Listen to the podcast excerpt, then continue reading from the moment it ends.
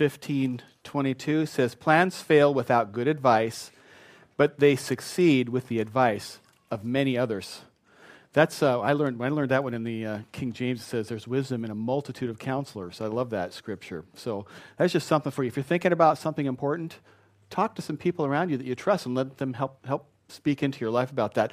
When I was um, a little guy, I've told you about this before about the kids in my neighborhood and, and Kathy, the girl who lived behind me, who scared me. And, and um, I remember one summer there was a VBS across the street, and I didn't get invited, and they did this thing over there. And, and uh, after the VBS was over, the kids were all talking about the devil, you know. And um, I just remember this girl, I've told you this before. She told me I was going to go to the devil. She said, You're going to go to the devil, and then you're going to go to hell, hell, hell, hell. I'm pretty sure that's what I heard. and then there's this other thing, there's this horrible prayer that somehow I don't think we intentionally teach our kids. Maybe we do, I don't know, but we pick it up. I remember picking this prayer up when I was a little kid. If I should die before I wake, oh, that is a horrible. I mean, think about that. I mean, like, it's, the sentiment is great, but have you thought about that? And then we, we, have these other things like stick a needle in my. Remember those? Remember those things? Isn't that creepy? I don't know what that's all about with our kids, but if I should die before I wake, and I'm thinking, okay, this little girl across the street behind me she tells me I'm going to go to the devil and I'm going to go to hell, hell. Well, we've started a new. Frank, hi. Sorry. we started a new series. Sorry, I haven't seen Frank for a while. It's great to see him. Nice to, nice to connect with you again, Frank. Good to see you, man. Uh, I'm starting a new series last week on what happens after we die. So you're dead. Now what? What's, what's next? And uh, we, t- we, uh, we started by talking about the judgments that were going to happen one, one that we don't want to be at, one that we do. And uh, today we're going to spend a little bit of time talking about the topic of hell. Now, this is not one you advertise in advance. You don't say, hey, come on next week because we're going to talk about hell. In fact, um, it's, a, it's a hard subject. Most churches kind of avoid it. I'm not really excited to talk about this. I can tell you today, you know, I'm, I like to. Um, I like to start the sermons out and I like to start with something light and you know maybe tell a few jokes, but I don't feel like joking about this because it's not that funny, but but I'm not mature enough to not joke about something, you know. the problem is this. All the good jokes, there's not that many good jokes about hell, but the ones that I know that are funny are either about a mother-in-law or a cat. Okay? And since my mother is a mother in law and my wife is a mother in law, okay, that takes out half the jokes at least. And then, since there are a few people here that I know love cats, um, it always, I, there's always amount of restraint here that other, that's probably really healthy for me. You know, but I do love a good cat joke. Um, because it's common knowledge, everybody knows that cats are actually inferior to dogs. But come on, it's just a fact. You know that. I mean, I'll, I'll give you some biblical evidence later today. We'll talk about that. But, but just to set the record straight, so that I have the authority, I want you to know that I have a cat. And so I have some permission to go ahead and put that picture up. I have some reason why it's okay for me. Here's Molly talking to me, and I got, you know, Stormy there on my lap. In fact, I thought, okay, um, that's enough of Stormy. I thought, you know, it would be good for you. I hope nobody here has a cat allergy because I thought I'd introduce you to Stormy. She likes worship music. Come here, honey. Come here, honey. There we go. The perfect cat.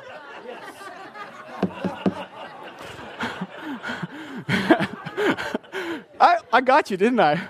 It's like, honey, your turn to babysit Stormy. Okay, that's as close. I mean, I actually did have a cat named Stormy. My family did a long time ago. Do you remember Stormy, Mom? You don't? Last cat we had Stormy was um, black cat with this white flash, nice little cat. Um, and I have my little sister Lisa, who is a few years younger than me, and I think she might have been about three um, or so. Isn't that about? Lisa told me that's the age when kids start deciding to cut hair, about age three, something like that. So I think she was probably around three, and I, my parents found her in the bathroom, and she had Stormy all lathered up, and had my dad's safety razor, and was about ready to give the cat a shave. I don't remember what happened to Stormy after that, but I don't think we've had a cat since Stormy. Anyway, we should probably get back to the topic today. And, and um, there are some surveys out there that just that will test what people think and believe. and I'm kind of curious about those things. So I spent some time kind of studying them out. And uh, the, the, the numbers vary some, but here's some typical numbers about Americans. Americans, 74% of us believe in heaven, but only 40% of us believe in hell, which is kind of an example of our cafeteria Christianity that's common in America. I, I like that part of the Bible. I'll go ahead and believe that. These parts, uh, not so much. I think I'm just not going to accept those. I'll take the good. And I'm going to argue, based on my observations, that the number of people that truly believe in hell is actually probably even smaller than, than that. There were some other interesting polls that I noticed. Um, the Harris poll in 2007 said 82% of Americans believe in God, 75% believe in heaven. Only 42% of Americans believe in Darwin's theory of evolution. Interesting. And a rabbit trail, I don't want to go down that right now. Um, there's this company that does these huge surveys called the Pew Foundation or Forum, Pew Forum and they did what they called the U.S. Religious Landscape Survey 30,000 people, pretty big survey. Um, all of the press, different organizations refer to them. It's pretty interesting information that they put out. And they said, uh, okay, here, here are, agree or disagree with these statements. Angels and demons are active in the world today. 68% of people in America agree with that. Angels and demons are doing stuff among us. Interesting.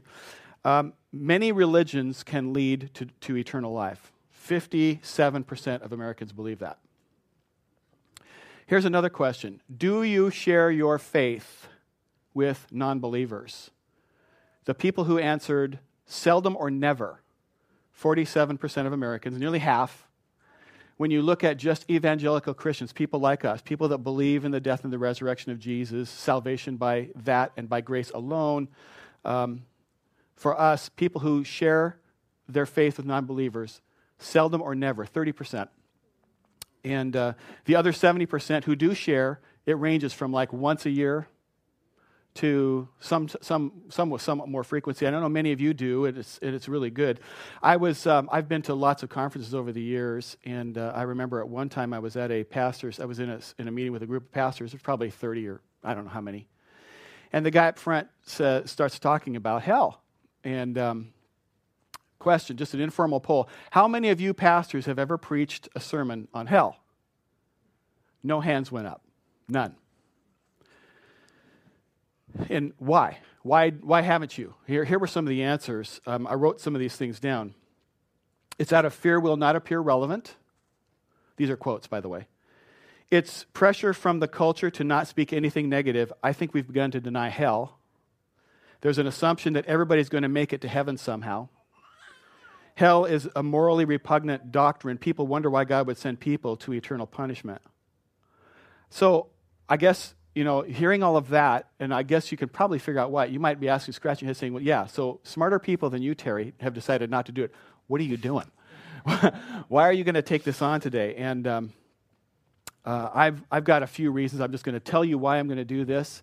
And uh, I want you to say, I want to say to you right now, this is going to be um, the Word of God that we're going to be looking at today. I'm not going to thump my Bible, and I'm not going to threaten you with hell. That's not my style. It's not my mode. I don't think that's the heart of God. But this is a part of the, the whole counsel of God, and that's one of the reasons why I'm doing this. I really believe that it's important that we as a church family, over time, plow our ways through, through the entire counsel of the Word of God. And there are parts in here that are harder and there are parts that are a blast. And um, yet, the Word of God will never return void, and there are things, good things, that the Lord will do through every bit of the Word of God. So that's one reason. And I think that pretending or pretending that hell doesn't exist or just ignoring it doesn't do anybody any good. That kind of an attitude of selectively only listening to parts of the Word short circuits the Word of God short circuits the kinds of good things that the Word of God can do in you and in me.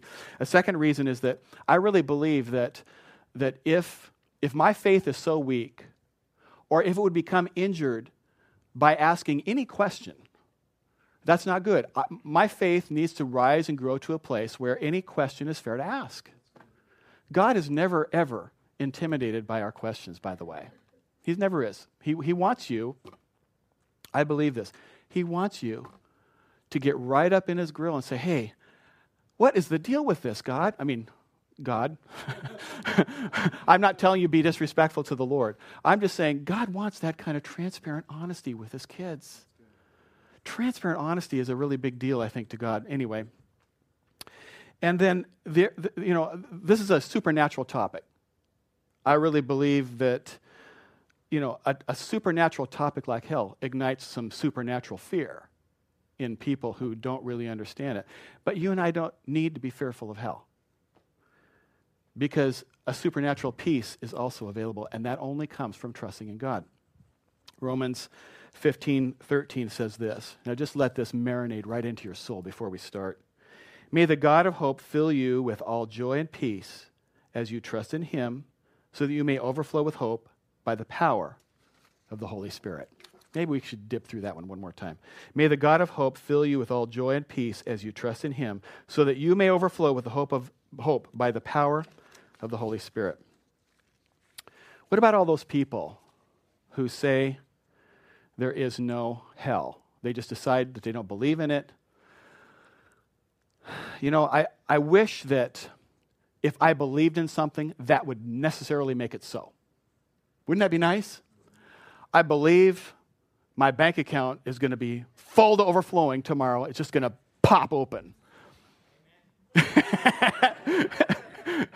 Wouldn't it be nice if you could believe something and that would make it so? Problem is that when you decide to believe um, something supernatural without some sort of corresponding supernatural evidence, you got a major problem there. And I, I always encourage people when I get into that discussion don't risk your eternity based upon the mass opinions of all kinds of people.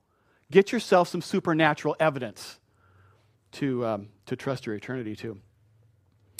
And I, I think, you know, if I was, you know, drafting a way to overcome you, to defeat you, one of my strategies would be this I would want to convince you that hell is just not real.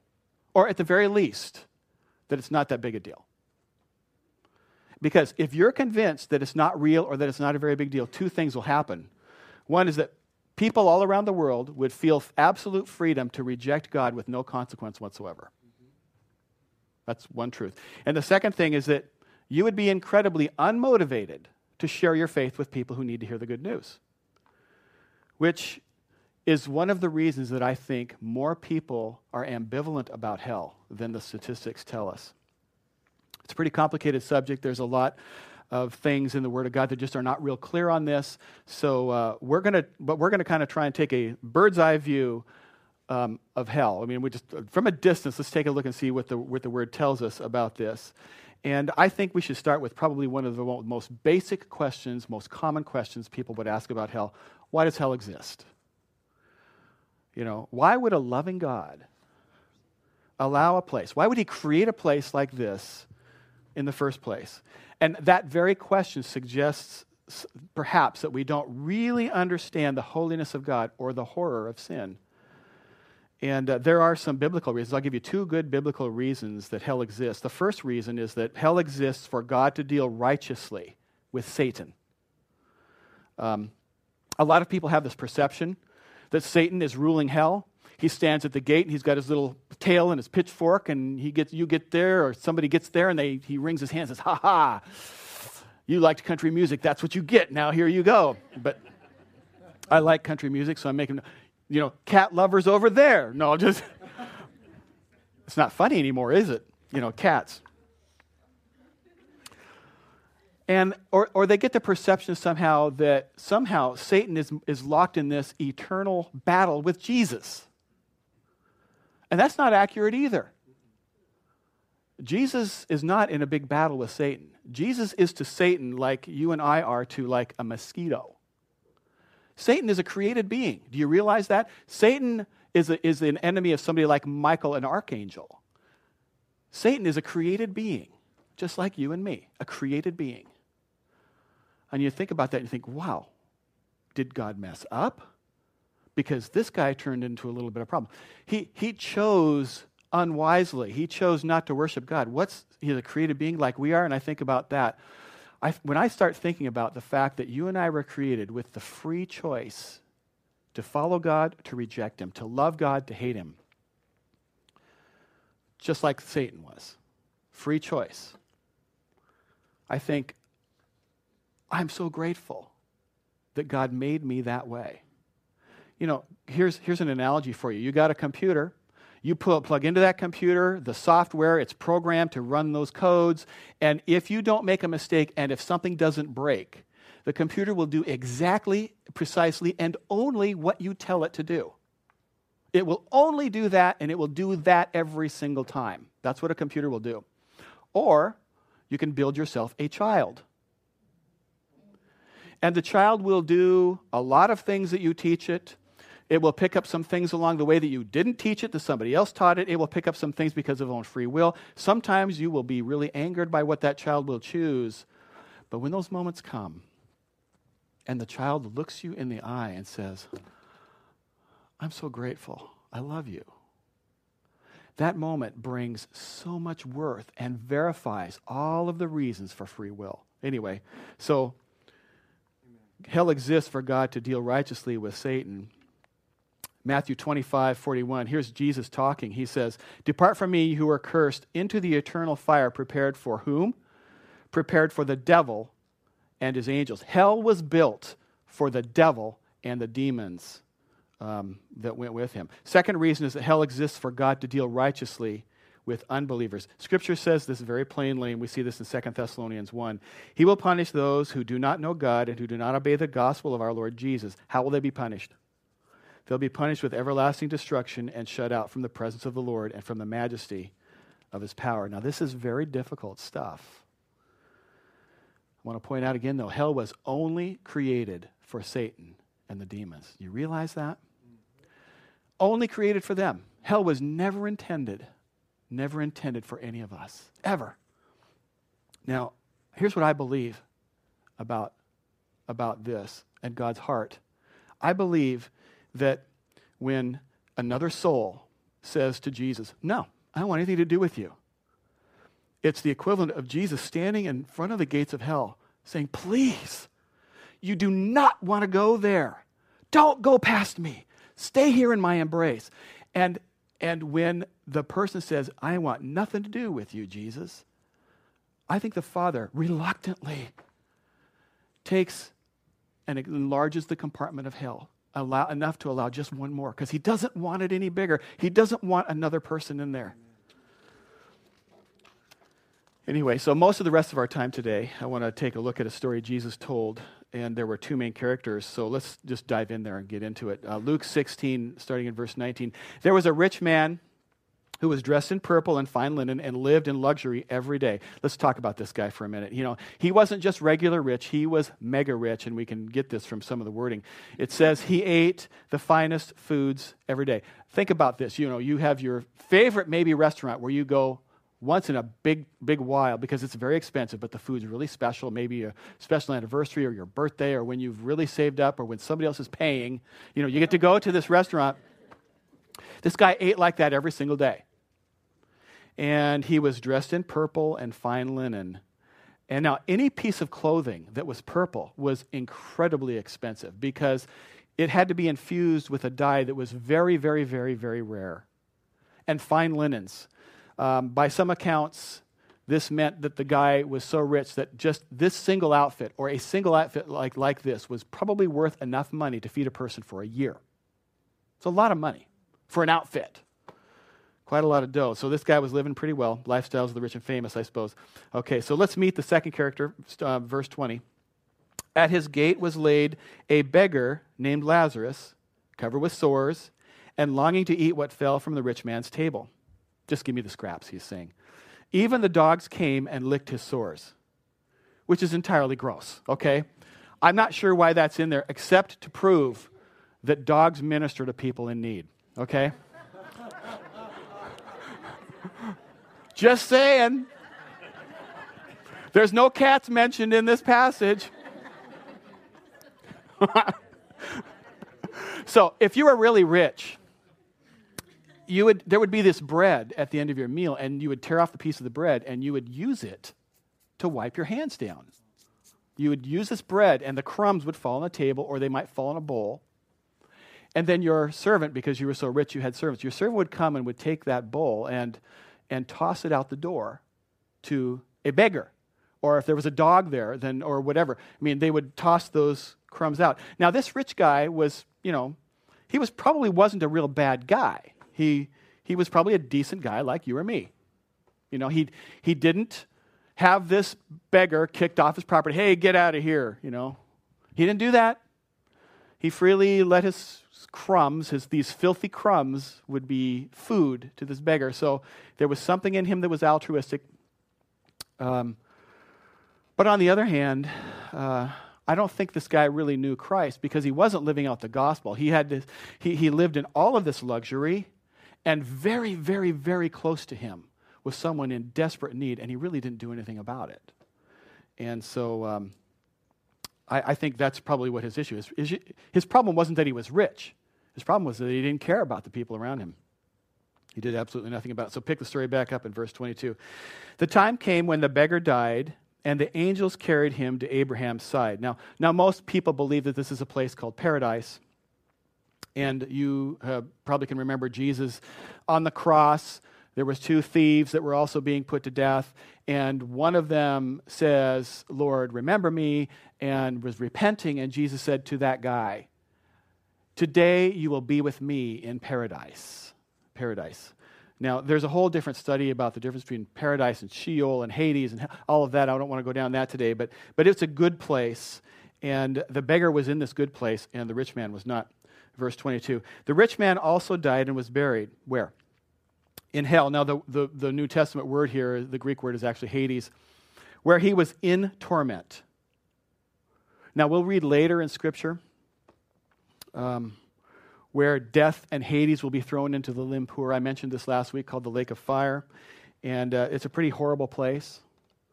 And after the judgment, and it's an eternal it's bad. It's just bad news. Okay, so the guy, he looked up and saw Abraham far away with Lazarus by his side, verse 24. So he called to him, Father Abraham, have pity on me, and send Lazarus to dip the tip of his finger in water and cool my tongue, because I am in agony in this fire. Okay, so this rich guy's in torment. He's there's this big, huge chasm. He can't cross over. They can't cross to him. And on the uh, other side, here's Lazarus, and Lazarus is, is doing great. Things are good over there. So, what do we know? What kinds of things do we know about hell from this? Hell is a, is a place of unspeakable suffering. It's just unspeakable suffering. Jesus talked about it like this. He said in Matthew 15, If your right eye causes you to sin, gouge it out and throw it away. It's better for you to lose one part of your body than for your whole body to be thrown into hell. Now, this is not Jesus saying, gouge your eye out. This is Jesus saying, Hell is so bad, you shouldn't want to go there. Because if you could gouge your eye out, that would be better than going to hell. So please, don't go to hell. Don't gouge your eyes out either.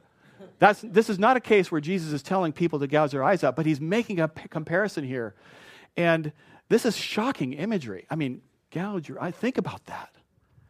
That that's impossible to picture doing. I mean, it's just, it's just shocking. Why would Jesus use such shocking imagery?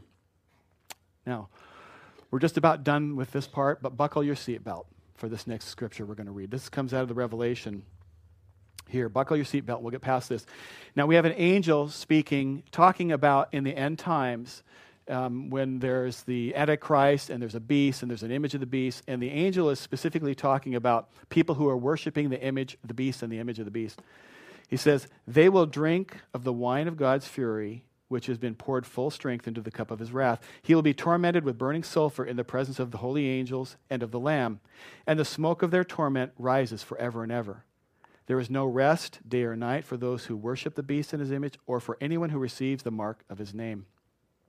So, what does the Bible say about hell? It's called a fiery furnace. It's a place of burning sulfur, weeping and gnashing of teeth, outer darkness.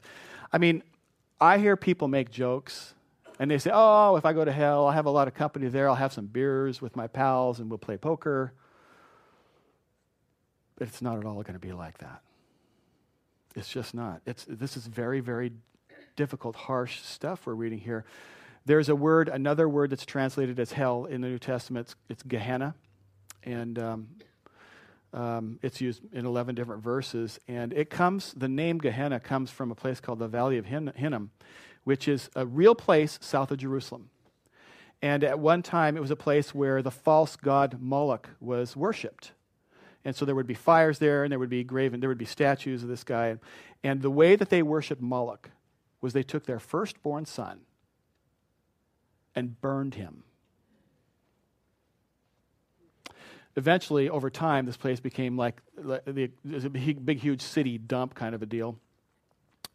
And it would be a place that people would take, you know, the bodies of dead criminals and burn them there, and they would take the garbage from the city. And it's described as a place that the fire would never go out. It would never go out. There would always be burning there. There was always, and it was disgusting, and it was hot, and it was just, and that is a picture, a poor picture, but probably one of the best frames of reference that the people in those days had to what God was saying. Hell was this bad place. It's just a bad place. And so now here's this rich guy, and he knows now he's in hell. And now his strategy and his approach for tomorrow is completely changed. Luke, uh, back into Luke 16, starting in verse 27. He says this Then I beg you, catch the emotion from this guy. He's begging, he's, he's really fervent about this. Father, send Lazarus to my father's house, for I have five brothers. He's full of emotion here because he does not want his brothers to come here. Let him warn them so that they will not also come to this place of torment. What do we know about this rich guy? He believed in hell.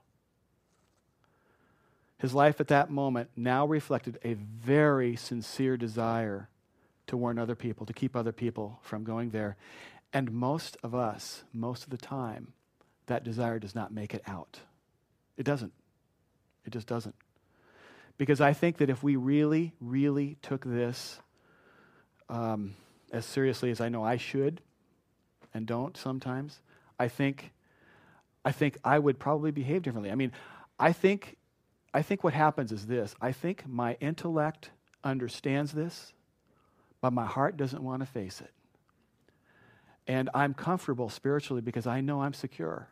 That's really incredibly selfish, but I'm being incredibly transparent with you. So I feel secure. And my head says to my heart, don't deal with this. Because you'll be viewed out there as a kook. You'll be viewed out there as a Bible thumper. You'll be viewed as a Jesus freak. And you live in a politically correct society. They can choose, they can make their own way. And that's all true. That's all true. But I'm not so sure that the Holy Spirit always wants me to let my head tell my heart how concerned to be about people going to hell around me. Because it's hard to admit all this, but it's true. And I think it's really common. I think our society trains us. I think our society pushes us to become this way. Uh, my son Ben works at an engineering firm, and um, you know he's there too many hours, and he and I were just talking about work the other day, and I think at some point when you're doing these technical things, you gotta you gotta give your mind some rest from time to time. So I, you know, I was talking to him. Well, do you like do your email or do you take a break sometimes? Because yeah, but we're not supposed to do anything religious on the computers. Nothing religious allowed on the clock or off the clock on the computers. Why? Oh, because somebody somewhere took it too far. I don't know what happened. Um, but um, no religion we're, we're put there by our employers to whom we must be submitted, but, but, we, but our society puts us there. Be politically correct. Don't say anything. And in the meantime, Terry and Lisa have neighbors, really nice people. We love them. We've got great neighbors to the left, to the right, in front. You know, they're all around us. And I, I don't know. I'm going to do something about this. I don't know what I'm going to do quite yet. I got to figure that out. But I'm not going to let this go. I'm just not going to let this go. They're probably going to drive me out of the neighborhood. Okay, they wouldn't do that. Anyway, so we, we're almost done here. I'm going to get four quick lessons from the other side, and uh, we're pretty much going to be out the door. Four quick lessons that we can pick up here from the other side. One, about Lazarus, about, about the rich man. He was fully conscious. His memory was active. He was aware of the pain. He wasn't in some kind of soul sleep. He was fully conscious. Second thing is his eternal destiny was irrevocably fixed. He couldn't buy his way out, he couldn't beg his way out. It was what it was. His eternal destiny was already settled back when he was on the earth. There was no way out. Number three, He knew what he was experiencing was just. Notice this. You hear him complain about the pain, but nowhere does he say, Hey, this isn't fair. It's not right. It's unjust. He doesn't say that. He says, This hurts. Can somebody help me? Can you keep other people from coming here? But nowhere does he say, What's the deal? This is not, he doesn't say that. This is just. He, know, he knows it's just. Number four, he pleaded for someone to help his loved ones know Jesus. This guy really believed and understood the reality and the horror of hell. And most Americans don't. Most Americans don't. I think Satan wants to convince you and me that hell is not real or that it's just not that big a deal. Because if he can, people all around the world can just reject God and there's no fear whatsoever. And I think we see that happening every single day. I think we do. And because if he can convince us of that, then we won't share our faith. That Pew poll says 47% of Americans, nearly half, will not share their beliefs with non believers. And um, I, I just want to say to you this and hopefully encourage you in this. I don't want to scare anybody in hell. I don't think that's righteous. I'm not trying to do that. But as part of the part of the Word of God, God wants us to be aware of this. He wants us to understand this, not so that we'll wallow in it or be afraid, but it'll help motivate us to share good news with people that need to hear it.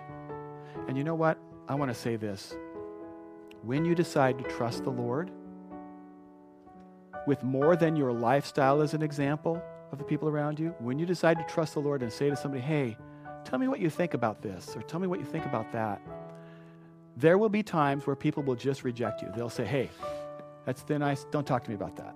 Okay. But there will be other times where people will say, I don't know. Kind of funny you mentioned that because I'm not too sure. And you need to hear that and see that, not just as an opening door, but you need to see that the hand of God is opening that door. And when those moments come, if you lean into God, He'll give you the grace and the wisdom for how to share with that person the way that they would need to hear it because the Holy Spirit will be involved. I just want to encourage you to seriously take this before the Lord and to ask Him a couple of questions. Ask Him to build your heart on this topic. Lord, help me to be more available to share the gospel with the lost world. Help me. Now, many of you really are good at this, so I hope you don't all feel thumped on. I don't mean to do that. I just need to motivate me too in this process. Second thing is that I think that, and the Lord will answer these, these prayers, ask Him for a gentle love. Ask Him to give you a gentle love for the lost so that the words you share are full of life, full of hope, because the Lord has never given us a spirit of fear, but of love, power, and of a sound mind. You're not going to scare anybody into heaven. You won't do that. You just won't. When I when I look at Jesus talking to people about hell, you know, he was warning people. It's interesting that he wasn't talking to tax collectors and prostitutes and drunks. He was talking to the religious folks. He was talking to the Pharisees, those who claimed faith. And that can be a little bit sobering to me. I think for me, I can get real black and white about this. We either believe in hell or we don't. And if we do, then it ought to affect the way that we talk to people around us. It really should motivate our love for the people around us. And believe me, I'm in the front of this line. I need to get in the front of that line. So let's pray. Lord, we um, really, in a, in, in a topic like this, this is hard. Just want to cozy up next to you. I'm so grateful I'm so grateful, Lord, that you love me. I'm sorry, God, for the, the times that I'm just petulant. And I'm sorry for the times that I have an attitude and I'm selfish. I wish I wasn't that way. I'm, I'm sorry, Lord, for the times that you seem to be opening a door somewhere and I'm too timid or too politically correct to walk through it. Forgive me for those things, Lord. I ask for more chances. I ask for more chances as we're praying, if the Lord is saying to you, you could be a little more heavenly minded than you are, then just repent. Just say, Lord, okay, that's me too. I could use more heavenly mindedness in my life. Another thing I want us to pray for is if you have friends or family that you know you should be praying for for salvation, and you maybe have not been as consistent with that as you could have been or should have been, let's pray for them right now. So if you can think of a person or two or five or 15 that you want to pray for their salvation, just as a point of, just put your hand in the air and let's, uh, let's just hold them up in behalf, in behalf of the Lord and say, okay, these, these, Lord, we're going to hold these names before you. Lord, we as a family now bring before you these people we know, and we ask God for you to intervene supernaturally. We don't want any of these people to come to an intellectual conclusion. We want their spirits to become married to you, God. So we pray, Lord, against the, the, the inclinations to try to, in, to, to, to try to influence with intellect. Lord, that's certainly a part. But we need supernatural intervention. So we pray for these people. We hold these names before you and we ask for grace to enter in. We ask for salvation to make its way. We ask for the Holy Spirit, Lord, to court and to bring, um, bring these to you in the name of Jesus. And Lord, if we have a part in that, embolden us to do that. Grant to us, Lord, the ability to stand with your name on our lips. And one other thing that is we're praying, church, if anybody here doesn't have definite no- knowledge that you will be in heaven, I-, I want you to know that you can escape hell and be in heaven. You can know that today. There's no reason for fear. And the Spirit of God will show you His way in heaven. He does not want anybody to go to hell. Listen to this scripture, 2 Peter 3. It says, The Lord is not slow in keeping His promise. He is patient with you, not wanting anyone to perish, but everyone to come to repentance. I'm going to leave that scripture up as we leave, but let's finish praying and then we'll stand and sing. Lord, um, I just pray that if there are any among us that want to know that they know that they know that hell is not in their future, that heaven is only place in their future, I pray, Lord, that you would speak to them something of your saving grace right now. I pray, Lord, that those who, that, if, that there wouldn't be a single person that would leave this place today not knowing that you love them and that their future is secure. If you've never opened your heart to the Lord before, while people in this room are praying, I just encourage you right now to say, open your heart to Jesus. Say, God, save me. That's all that it takes. God, save me. Let me pray with you and agree with you. I'm going to look across the room, and if you want to say, God, save me, I'll just, just, just give me a little hand wave so I can pray and agree with you. Okay? I want to thank you, Lord, for a room full of saved people. I want to thank you, Lord, for heaven. I want to thank you, Lord, for love. In the name of Jesus, amen.